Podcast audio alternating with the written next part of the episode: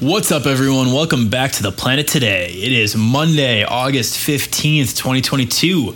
I'm your host, Matt Norton, here with our producer and co host, Nick Janusa. Nick, how are you, my friend? Maddie, I am three drinks deep on the beach right now, and I am just soaking up the sun. It's a beautiful day. I am in heaven. Did you just uh, reveal yourself as an afternoon listener? I am an afternoon listener. What am I going to do? I'm a morning listener. I got to make sure there's no. Uh, I've I've messed up quite a few times, and I've tried to be the first one to catch it, so I can quick go in there and edit and re-upload. God forbid I like accidentally leave in like a an S word or an F word. We've done it. We've done it a couple times before, and every time I'm like, "Oh, f word." Let me go. let me go bleep that Let me one out. swoop in, yeah, and grab that one. All right, no f words on this show today, unless the f is uh, Nick. Hope you have an awesome freaking time on vacation, my friend. Or if Joe Manchin is mentioned at some point in this show. we're we're on good terms with him as of right now. Yeah, yeah. All right, let's do this.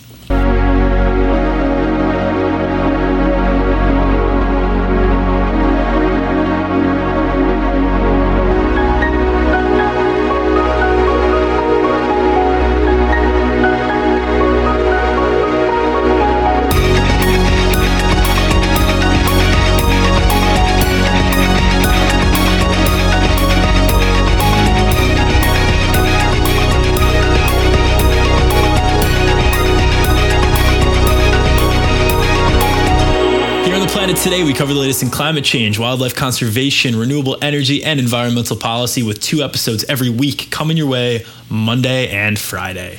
All right, time for our quick hits for the week. And the first one is by Artie Das from The Guardian, who writes How nine women are helping save India's mangroves with foraging and eco tours. This group of women found that boat safaris and edible wild plants help protect the forests in their town. Wild edibles are common in kitchens around the Mandavi River, and fortunately, foraging for the plants is helping to conserve the mangroves, which are salt tolerant ecosystems that stop coastal erosion and absorb some storm damage. Shweta Hule is the head of Swamini, a self help group set up by nine women. The group also founded Mandavi Ecotourism in 2017 to run mangrove safaris. Research their community's history and rediscover the wild, local, edible plants they forage for. This region of India is known for its beautiful beaches and seafood, but the climate crisis has made fishing for a living unsustainable. So people are trying to find other sources of income. And these women have been working to improve local knowledge about biodiversity, the animals that live there, which includes birds and marine life, and just overall greater conservation of mangroves. The article points out that local spicy coconut curries have become a key attraction for both locals and tourists, with the foraging trips contributing to the ingredients. Another food that has emerged from the foraging trips is purslane fritters, which are a local plant that are made into fritters with flour. They're described as salty and rich in vitamins, and they've been a big hit during the Vengarilla Wild Vegetable Festival, which sounds awesome. I want to go. It does sound very cool. Um, all right, buckle up, people. You're going to get a little sneak into capitalist Matt. This doesn't come out very often, but I recognize that in society, money is kind of the driving factor for a lot of things. So, unfortunately, some people just don't really care about forests. Some people would rather look at it and say, oh, look, those are logs that we could use for something else. Yeah. And while ecosystem services have an incredible value, some people can't monetize that. So for this, for these women to come in and say, look, we are going to do awesome things nearby, including spreading awareness, spreading knowledge, foraging for plants, and basically making it so the mangroves that are invaluable, like they are doing way more for storm surge than any sort of artificial buffer can do. They also now have a monetary value for them to say, look, it's making our community more wealthy. It's helping us monetarily. So, all of those people who would normally come in and say, eh, yeah, forest the forest, but think about the homes we could build there. Think about the golf courses. Like those people are going to be deterred now because you have monetary value also coming out of something with an incredible ecosystem value.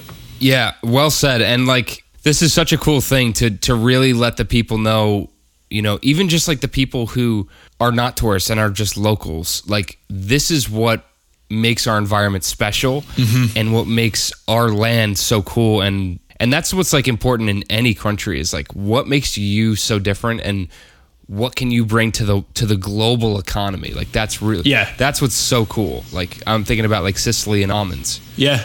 Yeah, I'm, I'm even just thinking locally. Like, I go to a farmer's market nearby and it's all local farmers that bring in stuff. And yeah, is it a little more expensive? Sure. Do I feel great about it knowing that it was grown 30 miles down the road instead of shipped in from who knows where? Yeah. So, like, local, your local community producing something that you eat, that, that's awesome. It, it feels good to do that. So, yeah, I think this is really cool. agreed yeah it's like a sense of pride thing i don't know i can't can't describe it And don't worry, listeners, I'm going to turn off capitalist Matt. And we are back, baby. Burn it all down. System change. All right, the next one is titled Like Bees of the Seas, These Crustaceans Pollinate Seaweed by Annie Roth of the New York Times. yeah, not to lie. This is one of those articles that we're putting in here where, like, I, I have no idea if listeners are to care about this, but I thought it was so, so cool. so we're to cover it. A study published in late July found that a small crustacean called Idotea balthica is essentially a pollinator for seaweed. So Annie Roth writes, they do this by inadvertently collecting the algae's sticky spermatia on their bodies and sprinkling it around as they search for food and shelter. And that spermatia is basically the equivalent of pollen for seaweed. This is the first time an animal has been found to fertilize algae. Up until 2016, it was thought that animals only pollinate on land, but then a seagrass in the Caribbean was found to be pollinated by zooplankton. Here's another quote from the article. The researchers believe the isopods have a mutualistic relationship with the seaweed. So the algae provides the isopods with food in the form of a species of microalgae that grows on its surface, and it provides shelter.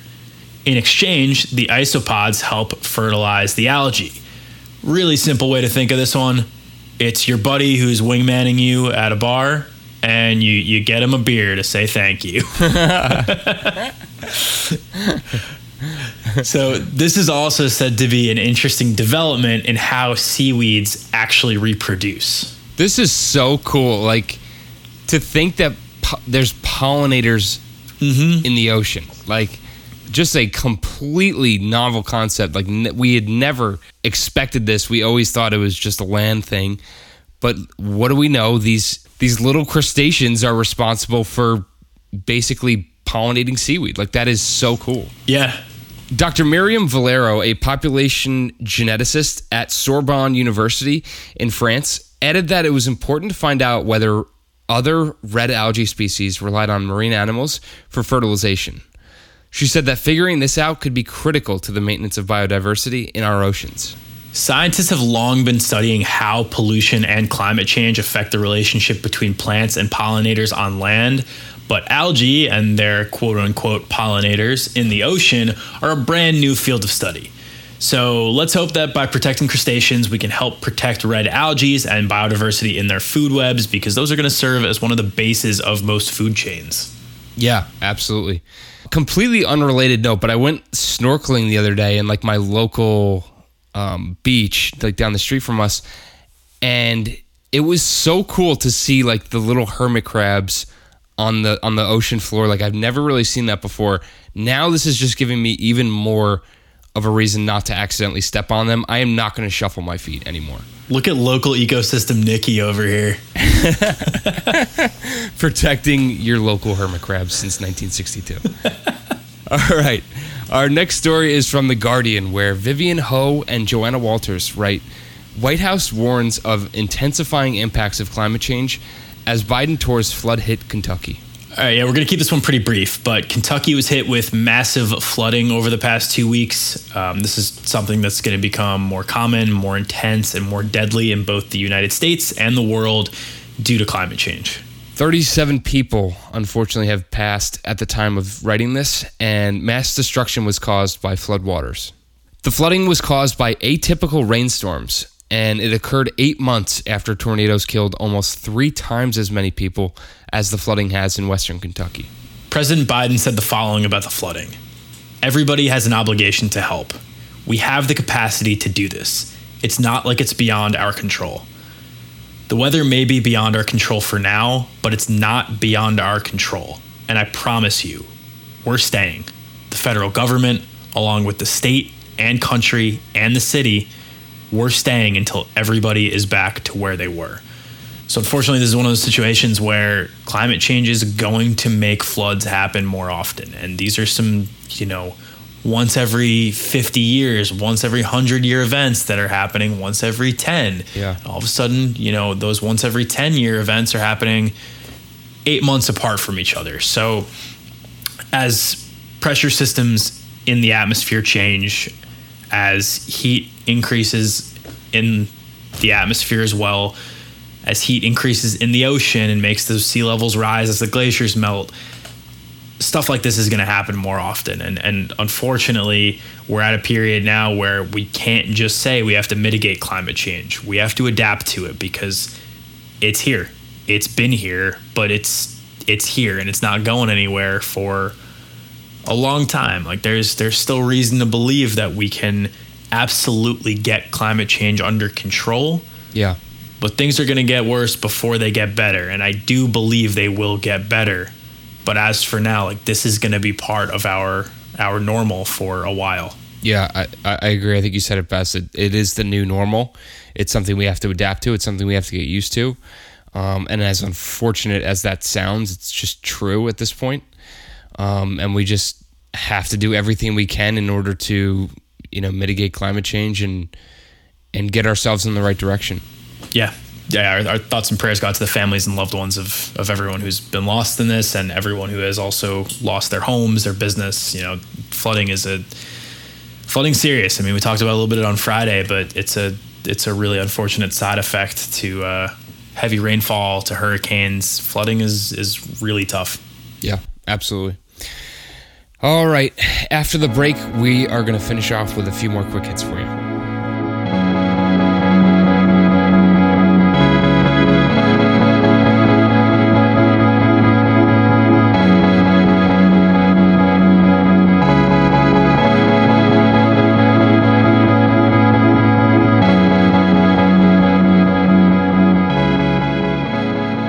Planet Today is brought to you by Vala Alta.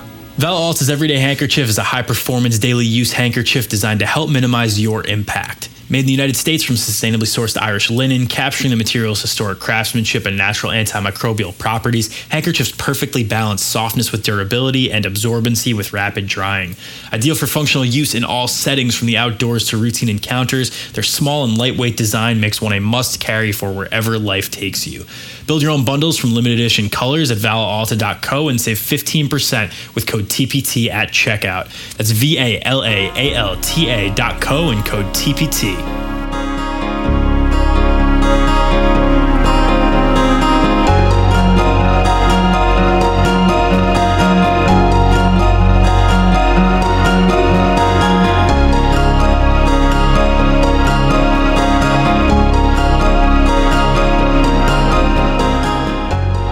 Welcome back to the planet today, folks. Next up, 2 million people lack running water in the U.S. This Navajo Nation team is turning on the taps on tribal land. By the Independence, Louise Boyle. The Navajo Nation is found throughout the American Southwest in Utah, Arizona, and New Mexico, and it's around the size of West Virginia. 30% of its 173,000 people lack running water. This isn't terribly surprising because lack of running water affects Native Americans at 19 times the rate that it impacts white Americans. And black and Latino Americans are also twice as likely to be impacted by lack of running water than white Americans. The article summarized this by stating poor, historically disenfranchised, and minorities are hit the hardest. Tina Becenti, the manager of the Navajo Nation's Baca Prewitt community chapter, was raising her three teenagers and twin four year old daughters without running water up until recently. She says we used to pack buckets, empty milk plastic jugs, little pickle jars, whatever we could fill water in, and drive down the road to my mom's house. Her family would then use her water to fill up and take home. Her family has also rented a porta potty for $100 per month instead of having an inside toilet. And this means fighting the bitter cold to use the bathroom in the winter, and trying to avoid potentially venomous snakes on the ground at night in the summers. For many of us, we kind of just take running water for granted since we've just always had it. You know, you, you, you turn on your faucet and there's water in front of you. You don't really think about how some families today don't have this, and it's a, a privilege that we're very, very fortunate to have.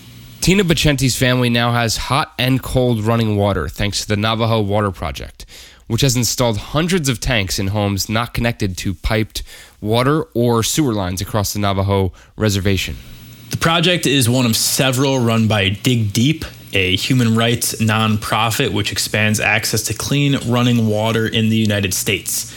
The group's latest research discovered that the economy loses $8.6 billion each year due to lack of water access, in part due to the health impacts like higher risk of waterborne diseases, diabetes, and mental health issues. The article also highlights the Appalachia Water Project in McDowell County, West Virginia, where thousands have no running water, or they do, but it's, quote, water that's too dangerous to drink after decades of coal pollution, neglected pipe, and a lack of political will to do anything about it. The Indian Health Service estimates that it would cost $200 million for basic water and sanitation access in all Navajo homes. So instead of paying this, Thousands of Navajo people drive up to several hours to buy expensive bottled water or buy 55 gallon barrels of water and ration the supplies. Others rely on thousands of unregulated wells, springs, or livestock troughs that are spread across the reservation.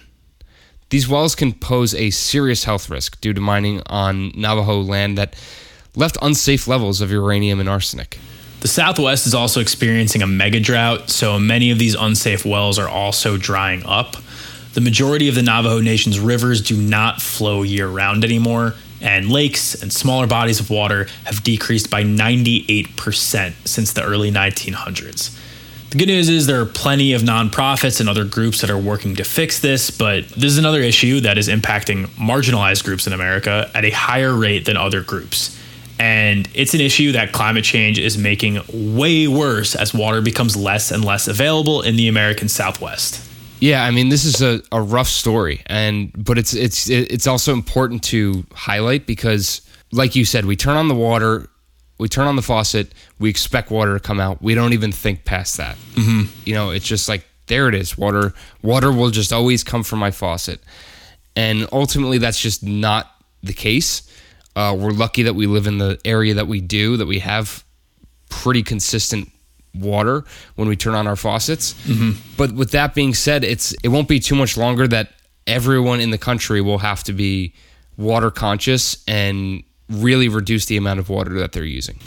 Yeah, 100%. And one of the ways that you can fix this issue on a personal level is is get involved. You know, we talked about Dig Deep, which is the parent organization that runs the Navajo Water Project. So, if you want to help Navajo people that have little access to clean water, then go look up the Navajo Water Project or go look up Dig Deep and see what other projects they are working on.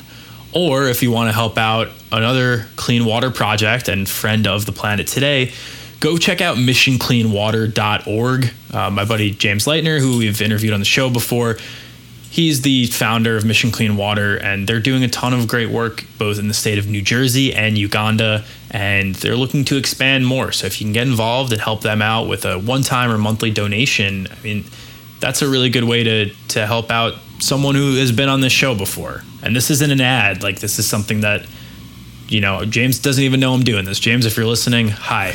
um, but like this is this is something that matters to a lot of people is, is helping get access to clean water.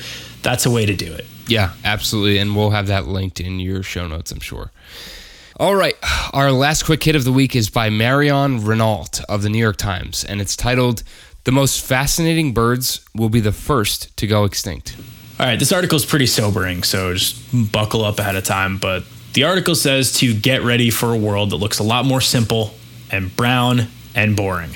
The biodiversity crisis that some are describing as the sixth great extinction will impact distinctive birds first, according to a study published last week.